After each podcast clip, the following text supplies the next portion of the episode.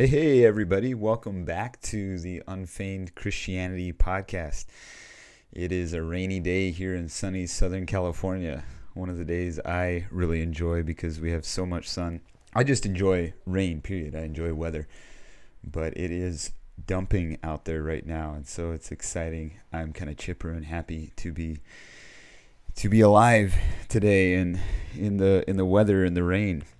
This is the first episode of 2020. It has we're already about a quarter of the way into the year and I'm just now starting back up on the podcast again. Took a bit of a hiatus over the holidays and the new year and I've had a few other projects that I've been busy with.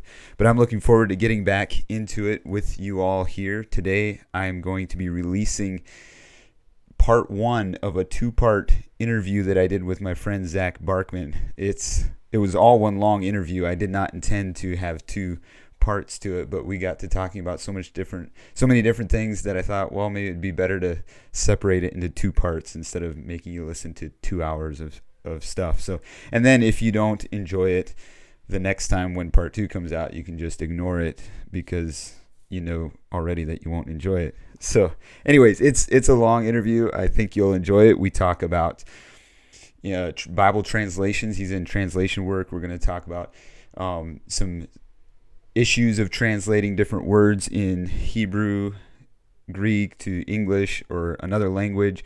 What is the inspired word of God? Is that the King James, the English version, or the original languages? We talk about stuff like that. We talk about Genesis, gender roles, how to how to interpret um, helper and helpmeet, and what it might mean that women are the word helper used for women is the same word that is used of God and how that impacts our lives. We also get into how to interpret Genesis and 1 Corinthians 11 and all that good stuff. But you're going to have to listen to both parts to get everything. So, without too much further ado, we'll get into the interview here. Just as a heads up, I want to tell you about some things coming down the schedule for us on March 26th. It's already about two weeks away sorry, March 27, March 27 and March 28, I'm going to be speaking at the Men of Purpose conference in Montgomery, Indiana. And so if you're able to make it, I would love to meet you there. Love to, uh, yeah, see you face to face, hear your name. Um, if you're not able to make it, that's great. I understand. I'm going to be there. I'm going to get in the day before and then I fly out Saturday night yet. So if you are able to make it, would love to connect over that time, March 27, March 28 the Men of Purpose Conference. Also, by way of reminder, if at the end of this you really enjoy the episode and you appreciate this episode and other episodes you've listened to, I invite you to leave a review, rate and review on iTunes if you're listening on iTunes. Um, I'd love to hear your thoughts about the about the podcast, and if you leave a review, then I will read it publicly, even if it's a negative review. i am going to start reading them publicly here on the air before the episodes, um, just to acknowledge you as giving feedback. I, I appreciate the feedback. I love to hear how it's resonating with you guys as listeners. And if if you appreciate this podcast and want to support it, you can check patreon.com forward slash Asher Witmer and you can support the show, whether it's a dollar a month, five dollars a month, or twenty-five dollars a month, whatever there are some different benefits that come with the different levels. But that's just a way of supporting the show so that it can continue going on. Anyways, without any more rambling, I'd like to get to my interview with Zach Barkman.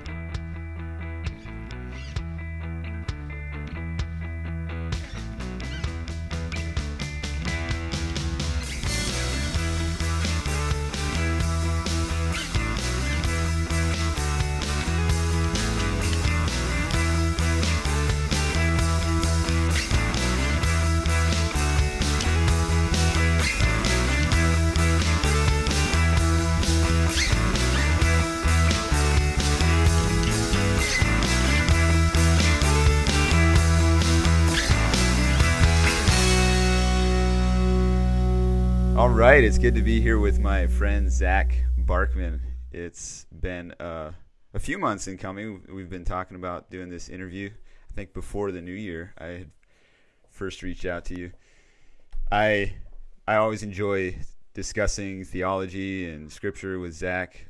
Our families kind of go back they're they're somewhat connected, intertwined. Uh, Zach's sister is married to my wife's brother, and so we we get interaction uh, together through that way, as well as uh, Teresa and I spent three years in Thailand, and Zach's family would have been there as well. Zach was there for part of that, not the whole time, I guess, but. Um, so yeah, a lot of good. My my brother's a good friend of Zach. They have they were at IGO together. Shout out to Chris. Yeah, he was a little jealous that he couldn't didn't make it, but I I wanted Zach all to myself. So, um, yeah, the the thing that I really enjoy talking, or the reason I enjoy talking with Zach is because since 2018, spring, uh, winter of 2018, I've been in Bible college in the middle of it now, a four year degree, just Bible, uh, biblical studies degree. I always forget the name of it, but it's very fairly generic degree, but it's definitely more in depth than anything I've taken before. Mm. And Zach, along a similar timeline, I think maybe you started before me. When did you start Bible uh, college? Uh, fall uh, 16, 2016. 2016. Okay, so you were, yeah, year and a half at least, or what is that? Two, yeah. Um, yeah. You were at God's Bible College doing studying for the purpose of going into translation. Is that correct? Yeah. So thanks for having me on, by the way. Yeah. Um, it's just great. It'd be awesome to, to sit down and talk. Um, but I guess we just have to do a video call to accomplish that. uh, so yeah, um, I became a uh, member in training of All Nations Bible Translation before I started um, the college journey, sort of. Oh, okay. Um, hoping to do hoping to do Bible translation um, in Southeast Asia somewhere. Um, yeah, you mentioned Thailand. That was really a, a catalyst for that. Mm-hmm. Um, so yeah, did that, and then GBS um, was in my home state and affordable, and had a good. I was impressed by their uh, uh, Hebrew and Greek program, so I went there and majorly to study, um, or yeah, mostly to study Hebrew and Greek. Um, but was also able to go to uh, the Summer Institute of Linguistics, in North Dakota, um, and that that worked into my undergraduate studies as well. So. Okay, okay. And is your at one point you were thinking of continuing study in Thailand at Payap University? Is that still in the plans, or? Yeah, I'm I'm hoping to. Yeah. So the Summer Institute of Linguistics at UND um, shut down last year. So the, the, the following year after was their last summer. And so there's still SIL programs. Um, I think one in Texas, one in Canada. Um, but yeah, one of them is is in Chiang Mai, uh, okay. where you and I have both lived, mm-hmm. and um, it's definitely um, maybe a little bit more affordable there. Yeah. And and um, so I'm yeah I'm hoping to hoping to do that as the next step. I either need just uh, the minimum I would need with ABT is one more summer of linguistics. Oh, okay. But uh, I'm considering maybe maybe getting my master's there. Um, mm-hmm. eventually. So. Yeah, and ABT is All Nations Bible Translators. That's right. Yeah. All Nations Bible Translation. Um, um, that would be an Anabaptist sort of Bible translation mission. Yeah. yeah, yeah. And I that's I think you're um I'm trying to think when I first heard of them. Maybe when I was at IGO, but you are the first person that I know involved with them. Wait, are they? Is that fairly new, or is it? Um, has they been going for a while? It is. I'm going to get in trouble if I say when they started. I want to say 06 to 08 sometime. Oh, okay. Um, okay. So, yeah, it's not, not a very um, old mission. We have um, several teams on the field, maybe a maybe a half dozen or so. Okay. And several dozen members in training. So it's definitely sort of on the front end. Yeah. Uh, when it comes to that where's most of the focus as far as on the field? Um, uh, Central and South America would be most of our trainees. Some in Mexico, minority groups, and um, uh, the Amazon region is a major focus, although it's harder to get there. Hmm. And then we have one team in um, Indonesia. Yeah. So, okay. oh, wow. um, and and also uh, there's um, work started in Africa, in um, West Africa, Western Africa as well. Okay. So. Wow, very good. Yeah, so it's it's kind of your studies through the language side of things that in my study of scripture I don't get into the language a whole lot. We were just talking before we started recording here how uh, I I I am learning more than I ever knew before some of the Hebrew and Greek, but it's probably enough to make me sound really stupid if I'm talking to somebody like you or somebody who knows Hebrew and Greek a little bit better. And uh, it's two different things. Me and someone who knows Hebrew and Greek. Very. yeah, that's the that's the thing that I think overwhelms me the most. When I first started going to college, I wanted like it would be a dream of mine. I think it still is a dream of mine to go to Israel and study Hebrew. Mm-hmm. But I like the little bit I know, the more overwhelmed I am at like all that goes into to getting a really good grasp. You can't just yeah. Memorize the words and their meanings and Yeah, I think I had this picture that like um, especially when I was in Israel for a couple weeks. I think I had this picture that I'm going to that learning the language would be this like, you know, and, and I had this impression of Hebrew that it's this some sort of mystical language with like the letters mean certain pictures and whatever. Um, and also, I just thought, you know, learning the the Hebrew, whatever, would just, you know, everything would be so clear and yeah, yeah. um, it, it, there's often um, more um, challenges when you start learning the languages. But I think what's helped me with it is is being able to be in on the conversation hmm. uh, hmm. that people are having. So if I didn't know Hebrew, I would have no way to evaluate um, what people are saying about about this text, about Genesis one or yeah. um, or different texts. And and while I I can't pull from pull out of my head um, just my no- my knowledge of of the Hebrew or whatever, um, I can compare and read what other people are saying and evaluate that and do word studies, right? So yeah, yeah you can do even if you don't don't know the language. So yeah. being in on that conversation and being able to evaluate what people are saying, that's been that's been one of the main benefits I'd say for me. Yeah, yeah.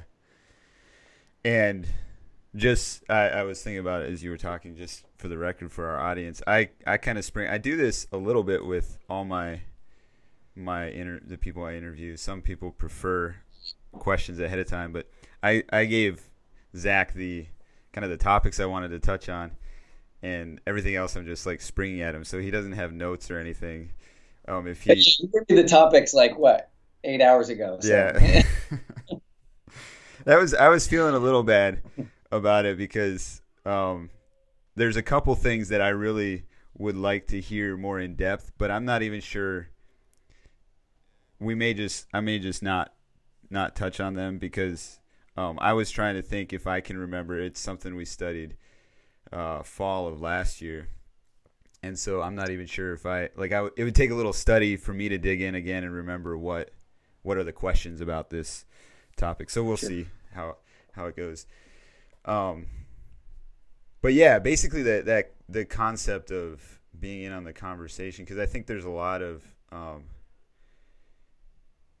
you know so in my main class, um, the way my studies are laid out is that you start with surveys. It's it's biblical theology, which sounds really prestigious, I guess. But what that means is we study all of theology in the context of the biblical narrative instead of just systematic theology, where we yes study what is salvation, study what is the church, and all that. Um, so the first thing we do is read the Bible through, and then we read the Bible through, and then we read the Bible through again. yes. But the the first time through, it's like a survey, and then goes more in depth. And the this last, let's see, fall of 2019, yeah, this last fall, we started the first upper level class where we're it's a module class where we're walking through the Old Testament, and there's ten of us in that class, I think. Maybe there's more. Maybe it's more like fifteen. So it's a fairly small class, fairly close community, but there's yeah. also a lot of background of people. Some people like me who grew up in um, not only in the church, but our parents were involved in church leadership, and mm-hmm. and then there's new young believers. Like one of the one of the girls is one of the ladies is um, just been a believer two or three years, maybe, and uh, and so it's it's it um when you start looking bumping into some translation issues, it can cause a lot of question or even uh, anxiety almost in like mm-hmm. how, how do I know what I'm reading is actually true or, or how do I know what to believe or yeah. um, and so I'm I'm kind of trying to remember where I was going with this but basically well, it can be alarming go ahead yeah well just that when you like the more you know of the language I think it it can you all of us you realize why there's debate. It's not like people are trying to uh, hoodwink you necessarily mm-hmm. into another belief or whatever. I don't know. Uh, go ahead. Do you have thoughts on I that? mean, I mean, it can be really scary when, like, especially if you've always read one version or memorized mm-hmm. one version, mm-hmm. And see different translation um, different translations can be one thing, and you, if you think yours is the pure, you know, yeah, uh, if it's translation James. is the only the only one. yeah. What did you say? I said if, if it's always been King James. Just... That's right. It's always been King James. And then not only that, you start okay, well, different translation. Then you see footnotes like, well, some some of our original texts say this, and our original texts say, and that can be, yeah, that's a whole other issue. But yeah, um, yeah. But I think it's important, like yeah, with translations, um, yeah, to realize that the that what what God inspired is, is obviously not um, is the Hebrew and the Greek um, that was originally written, and so we're we're trying to figure out the meaning of that, and it's from a yeah. totally different time and place, yeah. and and that's the that's the challenge. Yeah. So. Yeah, so why don't we just dive into some of that stuff? You you touched on the word a little bit. Um, the, I'll be honest with you. Some of the things, some of the questions that I have I'm I'm a little nervous about talking about because there's language that I think is somewhat has some baggage with it, and and sure. uh, baggage in that people have done things with it on both sides, like whether it's uh, traditional fundamentalist kind of mm. perspective or whether it's progressivism. Um, and so it's really hard to know like what are we meaning by that. One of those words is ins- the inspiration of Scripture or something like that. And and so just as as um just for our audience here that we are coming to this i'm coming at this. Sorry i'm, I'm just hearing some echo a little bit there. We might have to yeah you cut out a little bit. So. oh, okay. Is it do you hear me now you're good yeah yeah um coming at this from a desire to to know God's word and to be faithful to it and and submit my life to it. Um, and so it's not we're not trying I'm not trying to figure out ways around difficult parts of passage passages. Rather, in my study, I bump into difficult parts of passages and I'm trying to walk my way through it, if that makes sense. I don't know if mm-hmm. you can identify with that. Yeah, totally. Um, and so I also have a very strong confidence in God that that he not only has he communicated to us and preserved if we want to use that word um, through through the different languages in a way that we can know him um, through the scripture but also he keeps us as individuals as people his spirit has a sense of keeping power in that we may go 20 years believing one thing and and then discover that maybe maybe it's actually a little different and mm. it's not like our whole eternal destiny is has been risked or is on the line. I don't know if that makes sense. Um, yeah, the uncertainty is in um, all the reasons we choose to to interpret things different ways or we want to hold on to certain things and I, I, was really struggling with it one time and just like man I I don't know I, I how does this make sense or um, a certain passage I was struggling with and and and mm-hmm. just really like, how do I know what um, what it means, whatever. And and my wife was just sitting there, and I was kind of venting, and and um, she just she just brought up the passage, "The words of the Lord are pure, like mm. silver tried in a furnace, refined seven times." Mm. And that was that was something I needed to hear, mm. um, because to have the humility to say, you know what, um, the scriptures um, are are true and they're um, they're pure. Mm-hmm. But so when when when I'm not understanding something, um, it lies in me, and I need to have the humility to say, well, maybe my understanding is needs revised. But yeah, yeah, yeah, yeah. So when when we um when we talk about something like inspiration, I'm curious how what what your thought I don't even know like what most people think of when they think of the inspiration of scripture. That's something especially if you grew up in more conservative circle that's probably used a lot. I'm trying to remember myself if that if that was used in my Anabaptist background or if that was used more in my Abeka Baptist schooling and where I where I learned that more. But um, you touched on it briefly the the inspiration that God breathed out stirred up within the writers in order to write um, they wrote in their original languages mm-hmm. and so the fact the rendering as we have it in english is not necessarily inspired we're trying to get in english or in thai or whatever language we're translating right and and when people say, I mean, it's happened all throughout history. Like with the Latin Vulgate was the Bible of the Church, and that's that is God's word, even though clearly it's a translation of of what was originally written. Yeah. Then it happened with the King James, and and this is this is God's word. This is inspired and God breathed. Um, mm-hmm. To the mm-hmm. point you mentioned, translating in different languages like Thai. I mean, there's a Thai translation that's translated from the King James, not from yeah, yeah. the original texts and and even the King James translators knew this, and and they wrote.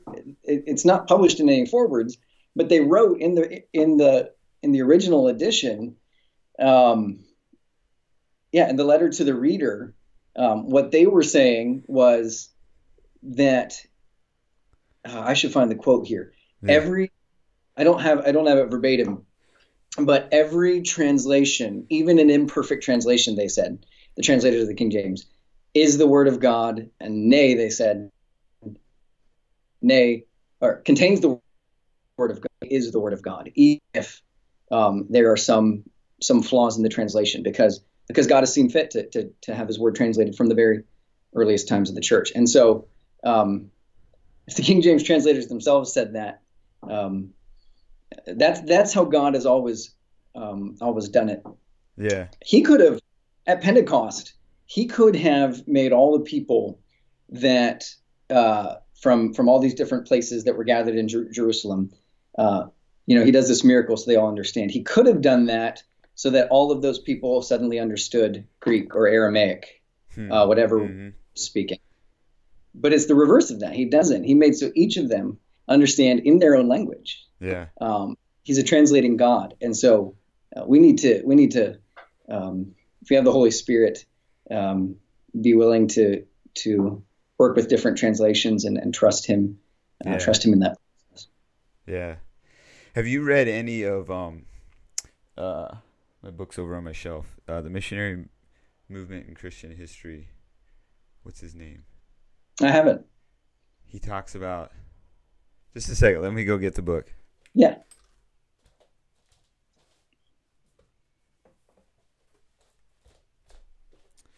Walls, Andrew Walls. Oh, okay. I think I've heard the name, but I haven't read the read the book. His um, kind of a boring looking book. Oh yeah. but um, it's really interesting book. It's basically he's tracing the missionary movement in Christian history, but he starts with talking about translation and the um, the mission or the Im- impossible task of mm. translating the Bible because you're or translating anything really, but specifically talking about the Bible. Yes. Because you're taking something in one language, putting it into so that they grasp the same idea and concept and picture and everything into mm-hmm. another language. But how translation Oh, he says the incarnation of Christ was the first yes. translation. I Jesus, love that. Jesus coming to earth, the Word of God coming as in flesh, is the first translation. And um, yeah, some some of the stuff you were talking about, as far as the the the beauty of God. I was gonna say changing, but that that sounds different. Of God putting His message into the the heart language instead of yes, um, just conforming instead of wisping everybody away to heaven to know him he comes to earth so that we can yeah. see him and know him and now we ha- these limitations like he had to sleep yeah. and eat and and and all this stuff and then god limits himself to to lang- a language and a trend and a process of translation that that can't um in a sense be perfect but that yeah. still is the word and yeah um, I mean, Jesus himself and the disciples are quoting from a translation in the whole New Testament, right? They're quoting from the Septuagint, yeah, uh, which was just a Greek translation of, of the original. they they were fine with that. Um, yeah, yeah. So, yeah, yeah, and so that that might lead us to one of the first questions: Why do New Testament authors? This isn't even one I threw at you, but when when we read New Testament authors and they're quoting, they, they're reminding of the prophets or whatever, and then it looks totally different if than if you go back to the Old Testament and read that passage. Right. It's right. because most of our translations have the Hebrew Old Testament, right? That's right. And but they would have been quoting from the Greek.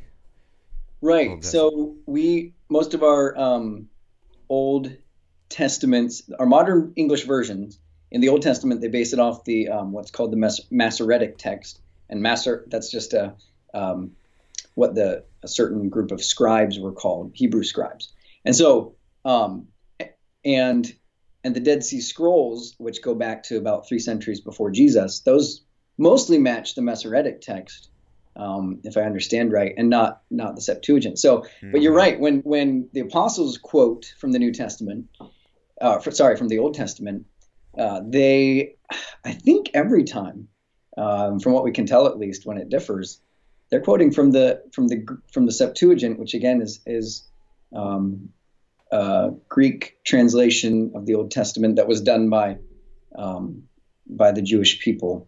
Um, so that's the reason. Yeah, I don't know if they were aware of the differences and it just didn't bother them because the meaning is is preserved or if they felt that it was um, the more David Bercot um, mm. was on an interview with Anabaptist Perspectives, and I think he would argue that the Septuagint preserves an original um, better, like the the Masoretic scribes changed some things. Um, oh. I so I I uh, it's really interesting, and I'd like to study that more. He's probably done way more study than me, but it seems to me that um, how careful the Masoretic scribes were in their process, um, the way they the way they counted every letter and when they translated, and um, it seems hard hard to imagine that that it changed a lot. Um, mm. But but David Bercot brings out some great examples where like the Septuagint seems to be a much more messianic prophecy, and mm. it seems like the Masoretic doesn't have quite the force. So, oh, but yeah, that's the reason for the differences and the argument. Yeah. Yeah. Uh, at any rate, um, at any rate, yeah, they're quoting from a translation. So yeah, I think yeah. that's a lot. yeah. Um, so are the Masoretics the ones Masoretes, Masoretics? How do, how do you call the group of Masoretes? Masoretes. Yeah. Are they the ones that introduce vowels? Because the original Hebrew That's would not right. have had vowels, right? That's right. They wanted to preserve how it was pronounced because Hebrew was was as a spoken language was dying out, and so it was the Masoretes yeah. um, that added Masoretes. Yeah. Uh, Masoretic scribes. I know how yeah. to pronounce. Masoretic, there you go. That added the the added vowel pointings below. Um, yeah. The, yep. And is that where a word like something like Jehovah would have come out of? That's right. so, um, uh, man, you're just trying to get me to. you're, you're leading me on. Um, Go for it. Just yeah. Yeah. So, um, I mean, we have a whole sort of Christian sect based off of the name Jehovah, right? And um, yeah. I think does the King James use Jehovah a lot? I don't. I think it usually uses Lord. Yeah, uh, I, th- I think. I think most do the capital Lord. Right. Um, yeah, small caps L O R D. But anyways, so um, when and and you, uh, I think is what you're referring to when the um, people started coming along and study and studying Hebrew again. Um, what the Masoretic scribes did out, out of respect or devotion or whatever, the, the Jewish people wouldn't pronounce the name of God, uh, which was something like like Yahweh. Um, uh, Yahweh is something like, like, the pronunciation, but originally it was only consonants, right? So mm-hmm. Yod He Vav He, Y H W H, and um, so the Masoretic scribes, um, when they when the Jews would read over it, they would say Adonai, which means Lord, mm-hmm. in, in order to avoid pronouncing the name. And so when when the Masoretic scribes were adding vowel pointings, they put the ver- the vowels for Adonai underneath the the consonants for for Yahweh. And while when we come along uh, hundreds hundreds of years later and and we read it, we um, we thought it said uh, something like uh, Jehovah, or the German was a J, so they don't really have a Y. So um, mm-hmm. Jehovah, and uh, so so the whole the whole name Jehovah, and and um, and it's not just Jehovah's Witnesses that use that, um, yeah. but it's just out of a mispronunciation that was yeah. out of respect to to the real to avoid pronouncing the name. So yeah, yeah, yeah, that was fat. I do think that it was pronounced something like Yahweh. And um, Andrew Case has a, a, fantastic podcast on the divine name. Um, well, it's a podcast on Bible translation, but he has a series on the divine name. It's it's really good. Yeah. Oh, I should check it out. Um, I it's interesting. We talked about this a little bit in one of our classes. How so the the the scribes and the priests and, and everybody in in Jewish custom, as I understand it, would have not actually spoken the name of God. Like that they had such reverence because of not you don't want to take that name in vain. Part of it playing in there maybe. Um, and so they so they did what you just explained. But for for us now in English, it's like it, we use the word God, which actually isn't a name, but it's a a terminology to deity, to powers, to Lord. And I've come to really appreciate using the word Yahweh for God to make it a little more personal, which I, I don't know, like that's almost opposite that's, of what the Jew, Jews would have done. But right, yeah, that's really interesting because I've been I've been at a similar place for sure, um, and I, I, I mean, so how does how does it sound to people when you talk about um, Teresa and if you would say the wife. Yeah. Yeah. you know, there's something so much less personal about using a title, even though it's accurate, and and especially mm. with God, of course, we we should and can use titles. Um, mm. But why did why did God give us His name um, if He was afraid of us mispronouncing it? Um, yeah. If that's the case, what are we doing with Jesus? Like, yeah. Uh, that's a mispronunciation of, of a divine name um, technically, of, of mm-hmm. Yeshua. And so mm-hmm. mm-hmm. I'm really at the same place. And when I, I was sharing sort of what, when I was in school, and we just, in Hebrew class, we just, um, when we were reading, we'd refer to it as Adonai, just, mm. you know, in case you're ever reading this text in front of a Jewish person or something. Yeah. But when we talk about it, we talk about Yahweh and his attributes. And, and then I was just sharing with one of my, uh, with a friend just about what Yahweh's done in my life. And he just kind of looked at me funny and and then he was like, you know, I, um, I've never um, referred to to God by name like that, and um, I should really think about think about doing that. I like I like how that sounds, hmm. and and um, so yeah, there, there's something personal about it that I'm finding, and, yeah. and, something I've been thinking about too. Yeah, and it's so, something I have wrestled with is so I've I've often referred to God as Father, or I'll begin prayers, Father God, because the Father figure is mm-hmm. so uh, huge in my own journey, my own story of just discovering God as Father. Mm-hmm. But then, you know, God is also Almighty God and Lord and and the one all powerful and and um right. And so there can be kind of this I don't know intellectual back and forth of like how should I actually actually approach or reference God and using Yahweh brings that intimacy that personal mm-hmm. uh, I can know him by name and yet it, it also has a sense of and maybe it's just because it's a, a name of another language but there is a sense of holiness and a sense of mm-hmm. um, respect or um, fear. May, maybe, yeah, maybe um, fears. Might, people might take understanding that word a little differently too, but but just a, a, a high reverence and regard for mm-hmm. for this because, because creator who knows me becomes so personal and yeah. and if if if God is yeah becoming becoming personal to you that should strike some reverence mm-hmm. there. And there there are some there are a lot of bad arguments for why we shouldn't use god's name like um, well we might mispronounce it. And that was a jewish argument. Well we don't want to mispronounce it. Mm-hmm. uh, which um, first of all start start saying yeshua every time we talk about jesus. Yeah. secondly god was afraid of that. He would have never given us his name. Or um, yeah, out of respect to the Jewish people, which that's that's probably a good one. One in, in that setting, but that doesn't mean we have to to avoid saying the name uh, mm. in prayer, personal setting. One argument that, or one point that I think that I think about is that Jesus referred to his father, obviously his father, which yeah. was uh, which is really beautiful, but also uh, as Kyrios, as Lord, mm. and so that was the, the again the Septuagint's way. Um, of doing sort of the same thing that the that the Jews did. Instead of saying the divine name, they would say Lord, and it's just oh, okay.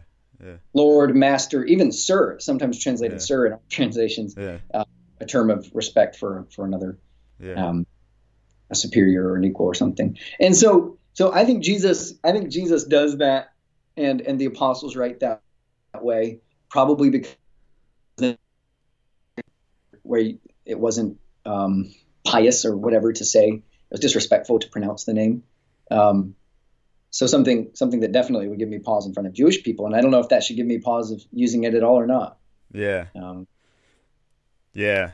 No, that's that's interesting. Um, wow, like that was not anything I was going to talk to you about, but we talked about it. So. um, yeah, maybe let's uh, let's back up to um, kind of the the big. I'd I'd like to talk about Genesis if you're good with that. Are you good? Going sure. Into Genesis. um, so I. It's been interesting. Like before I started going to Bible college, I had quite a few people asking me, like, "Is this my way of leaving the Anabaptists, or like, am I gonna stay Anabaptist if I go?" And um, it was always kind of awkward to field those questions because well for one thing how do i know? Like what you know how am i supposed to know?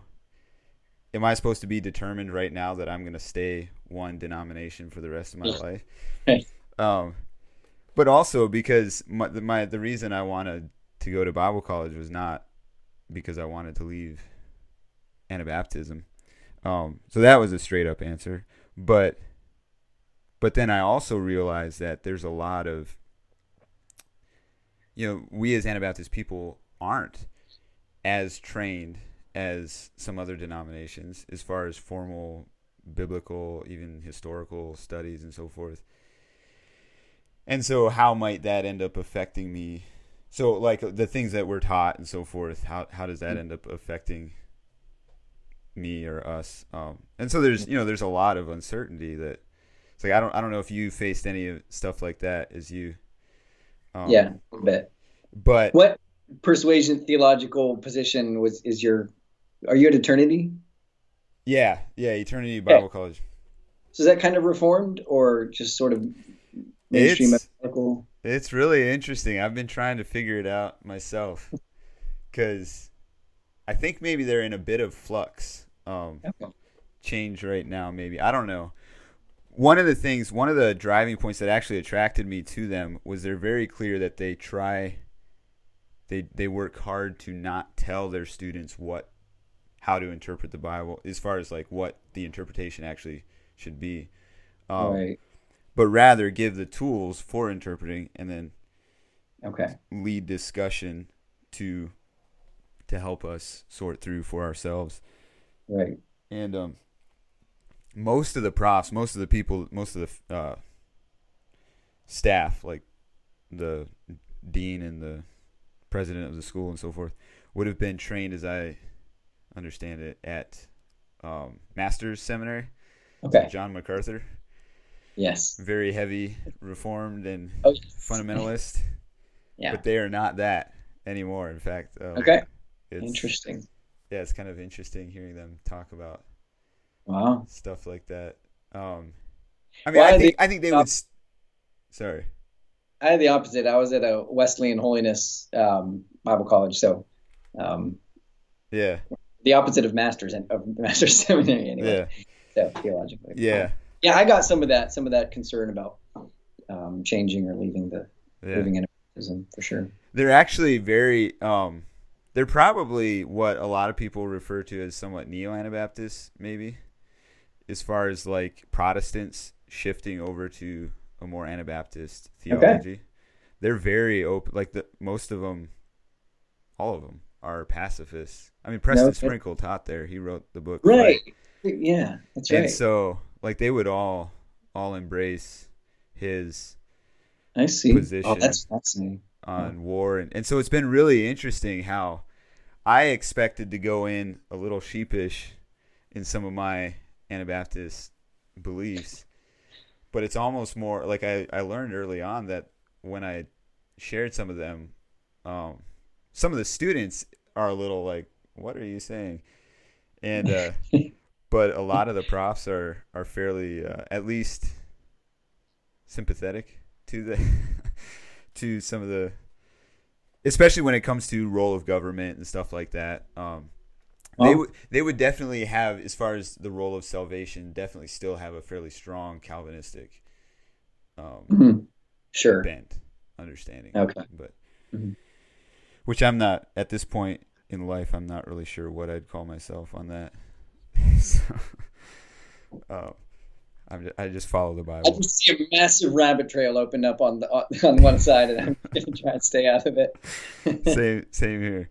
Um, you were headed to Genesis, I think. Headed to Genesis. That's right. Oh, what I was headed to is this whole Anabaptist thing.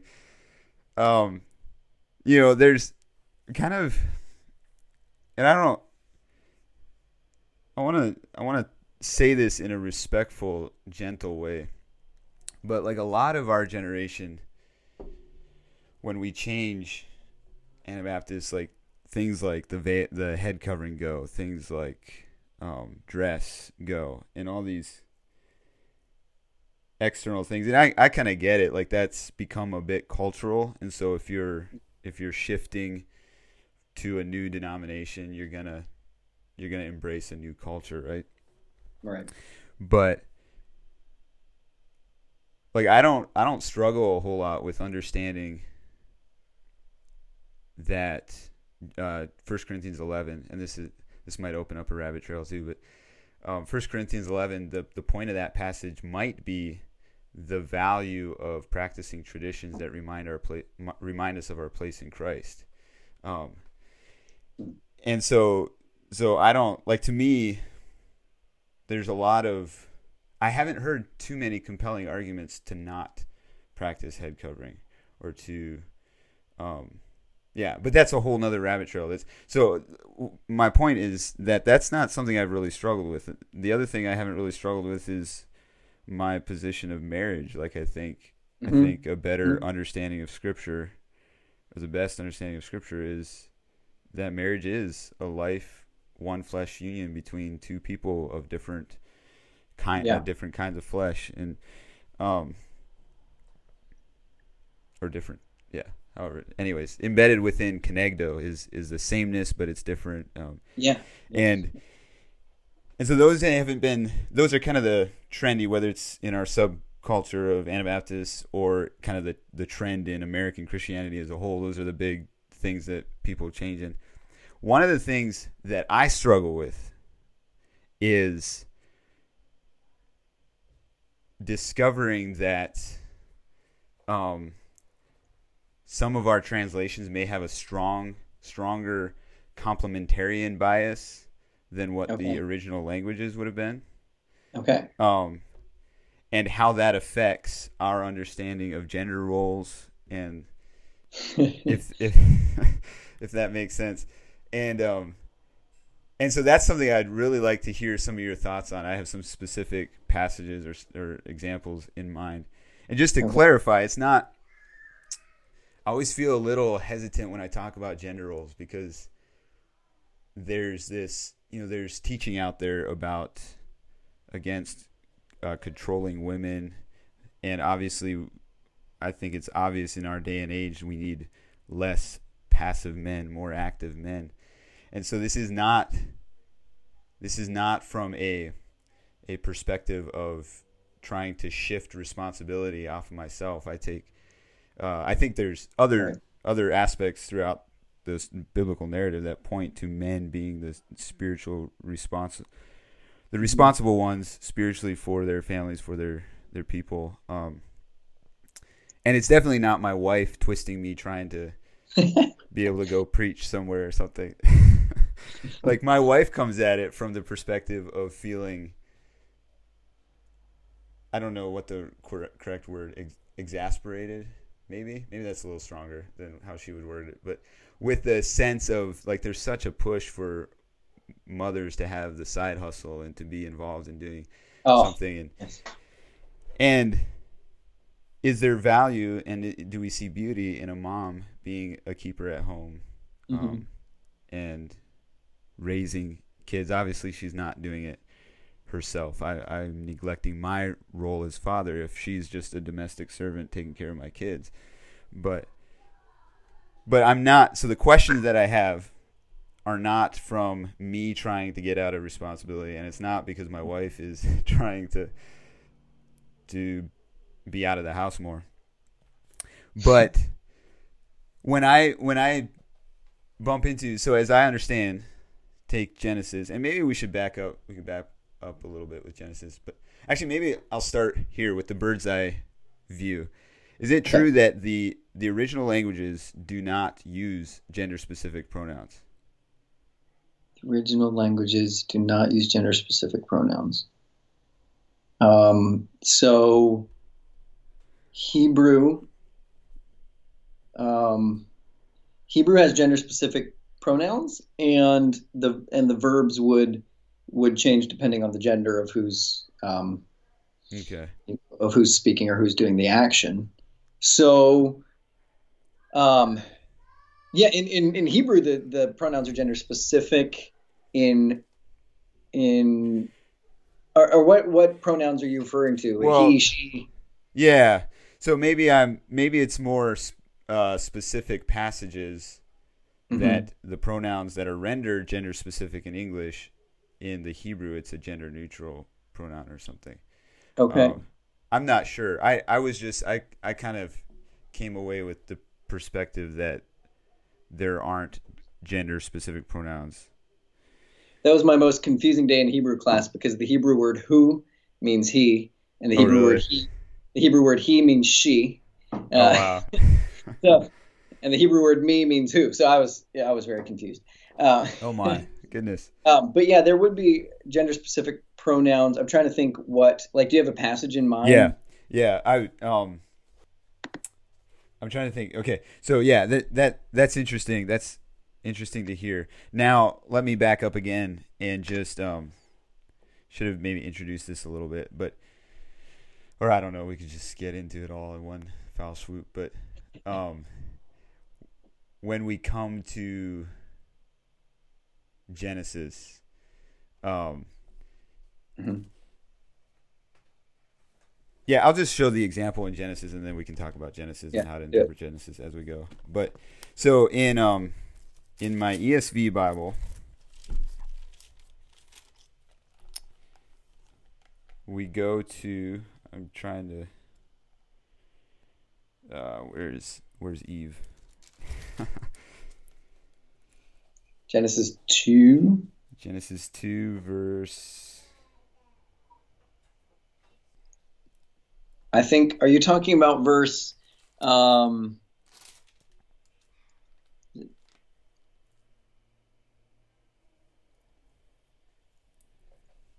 are you thinking 127? Um, One twenty seven. God created. God created humankind in his own image, and the image of God, Yeah. he created them. Yes. Yes. Okay. And and just the the so some of our translations have even when um even in or maybe it maybe it has more to do with Adam. Um Adam is often capitalized as a name as if it's a name Yes. where Yeah. in Hebrew Adam Adam is just man, mankind, Right. right? And then even Eve, it's not until after the fall, I think, that she is named mother of all living. Eve Mhm. Eve simply means living, right? Yeah, that's right. Yeah. And and it sounds nothing like the English. Yeah, yeah. Go ahead, talk It's about it. probably- It was probably something like Hawa Oh, okay. was Eve's name. So Interesting. So how do we get Eve? um, I think well, it's not through through the Greek because the Septuagint translates it as Zoe, as life. Um, Okay. So Yeah. anyway, um, Eve, Eva, Eva. I'm I'm not sure how that comes into English as Eve. Yeah. Yeah. So so I guess my question is it's it's painted in most of our English translations you get a very distinct picture of a man, one man and one woman being created and that their names are Adam and Eve. Mhm. Whereas in the original language it would look more like mankind is made and then there's this other thing living is made. Does that make sense? Mhm. And so how do Right. So Yeah. Wow. Yeah, that, that was something when I when I started studying Hebrew. Was like, wow, like what if we translated? Um, uh, obviously, the narrative is talking about a person, but but if we actually translated it as man and um, living, Or mankind uh, or mankind, mankind, and right because Yeah. it's yeah. because Adam refers to, to, to humankind, not just men. Um, what if we translate it as humankind or, or, or, or the human and, and living like that would hit, strike us, um, that it's trying to communicate, um, something, something different maybe than, or something more maybe than just, Yeah. So Yeah. I, and in, tw- in 27, like that's the beauty, um, that I think that's one of the most beautiful passages in the Bible Mhm. because um, and God um, created the man or the human Ha'adam uh, in his image in the image of God he created him so now you're thinking if you're if you're just going to read it as as you know gendered or whatever um, it's talking about this man named Adam and then it says uh, male and female he created them so so the the ha, the adam he's talking about is both adam and eve yeah. um and I think that's so beautiful because it's it's making the point that that God yeah that God created both of them in his image something Mhm. that no other religion um Mhm. So then Sorry, were you done? yes Yeah. How does that affect then two things? The, the question is twofold. So immediately following up, um, when living is made or Eve is made, she is called the helper or the helpmeet. And there again, mm-hmm. I just said she because we, we refer to her as Eve. Um, right. And a a a rendering of it as this as a specifically female person would lead us to take a picture of women being helpers to men. Mm-hmm. And also, kind of conjoined with that, Paul does quite a bit of writing himself, referring back to man and, and referring to the image, man being made in the image of God. Mm-hmm. Uh, I forget what passage it is. He's talking about uh, man is the image of God, women is the glory. No, Corinthians 11. Is that 1st mm-hmm. Corinthians 11? Yeah. Yeah. And um, if if we're understanding him to be speaking specifically of man as in a gender, mm-hmm. then it would like as the ESV, the ESV is fairly complementarian bent. Um, but so like ESV is going to come away thinking I'm going to come away from my ESV Bible right. thinking that um, that I am the one kind of made in the image of man and my wife is here to help me, is alongside of me, she supports me in my work and all those kind of typical things. You might get this impression from Genesis 1 or from 1 Corinthians 11 in the ESV. I would say both. Okay, sure. Yeah. Um but would it not change if I'm reading this as humankind? He's made this humankind. The ESV does say in 127, it does include the male and female. He created them, so that that ought to like cause us to think, oh, okay, so clearly, right? Clearly, women are made in the image of God too. So yeah, it probably is. First Corinthians 11 that that gives that impression. And I don't um, think I don't think it's mutually exclusive because I mean we don't really do this in English, um, but if if it is if if Adam if the name means humankind and Eve's name means living, um, the the Bible likes to do this with name meanings. So um, whether you have um, in the New Testament Melchizedek, uh, King of Righteousness, um, he just he just translates his name and and to make a point. Um, and this happens obviously um, of uh, the heel grabber. And so um, because Adams. hey, can you go? Can you go back and say what you just did? It cut out a little bit, but it sounded like it was okay. Good. I try and say it quicker. Yeah. They're not mutually exclusive. That um, that it's trying to communicate something about Adam is trying to communicate something about um, humankind, and, and Eve is trying to communicate. Um, there's a her name means living, because the Hebrew Bible likes to do this with name meanings, um, especially of, well, yeah, of real of people who, who, that was their actual name and they were actual historical figures, mm-hmm. um, and and so I think the the play on words with Adam, um, while it is the name of this first human, um, it, is also representing humankind, both men and women, and maybe that's what you're driving at.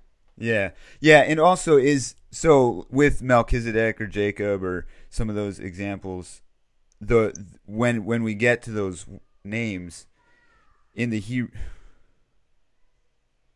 so the Hebrew doesn't have. Sorry, I'm rehearsing myself. The Hebrew does not have capital, small, right. big caps or small caps, so it's hard to tell. Right. Mm-hmm. If okay, mm-hmm. that's interesting. That kind of de- defeated what I was about to say. Um, so, so, it could. It, you're saying that it could easily be a similar thing going on, where this is a, a singular man mm-hmm. who happens to be ma- named man, mm-hmm. as opposed to. Okay, and then um, just being uh, random general name, or that well, this is just a um, mythical, you know, um, literary device that that the author is using to make a point about mankind. Like, yeah, yeah. Just because his name means something profound doesn't mean he's not historical. Yeah. So one of the things that that I have found like to me that that seems significant to ponder is the whole concept of help a helper um therefore a man shall leave his father and mother. Okay that's not the passage about oh helper up in 18 okay. I will make him a helper fit for him. What do you what do you think about the word helper? Well so i think this is actually in val's class at igo Hamburger helper. what? Hamburger helper yeah. Well he talked about lifesaver. Yeah. Um being a so and then and then what we talked Val didn't talk about this, but we we delved into it more in um in my Old Testament module class, where it's the same word as I understand used of spirit, the spirit of God. absolutely And, and i said go ahead yeah, so I guess I'll just say my conclusion and then hear where I'm Yeah. coming at, or kind of what our class was concluding, and then I come away pondering, is that the the point of this is almost is not so much setting up whether the woman should be at home helping whatever dream or vision the, the man has, but that humankind for itself is like it is important for each of us to have have One each other, have one another in community in in a life-saving sort of way to the to the same degree that Holy Spirit saves us and brings life-saving power into our being and that that this passage is is deeply in, um, deeply embedded in this passage is the need for community essentially Uh, I, I I think it's definitely saying that more than um, laying out um, subordinate gender roles. I don't. I, I I wish we could find a better translation of um, Ezer Ezer Ezer um, helper.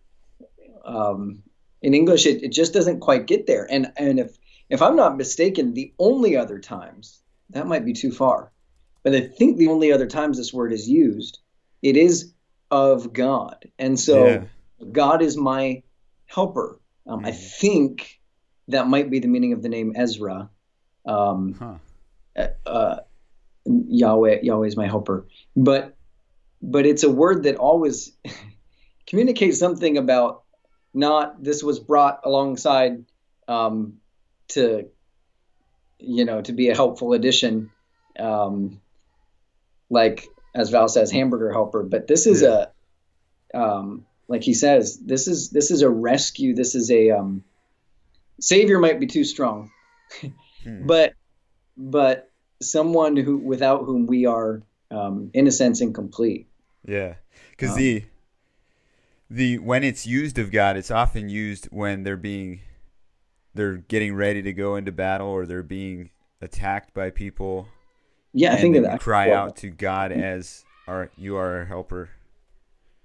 right Yeah, and here we are two married guys talking about how how much yeah, and so it that's that's I guess my point. What I'm trying to get at is if this is speaking specifically of woman, Mhm. it it creates a struggle for single people, right?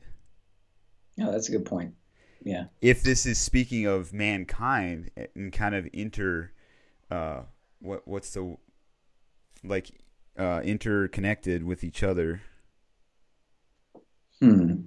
Doesn't it open the the doors for like what if basically what i'm asking is what if we've totally misunderstood community? Yeah i think so but it seems to me like you could make that argument to take out the importance of gender um, two of of two sexually different persons as the definition of marriage. Um, maybe i'm like yeah you know hackles going up but but it well i guess we we still have to wrestle with kenegdo that's true because that's, true yeah yeah sorry Right. keep keep finishing what you were saying That's true, but um, Ezer um, would be. I'm trying to think. I think it might be in construct. Ezer Kenegdo is a phrase, and I think I would tend to say it is it is referring to um, to the woman specifically, but I don't think that means that um, men need women as a rescuer and women don't need men. Um, yeah. In other words, there is that interdependence because it's an, a mutual um, need, sort of.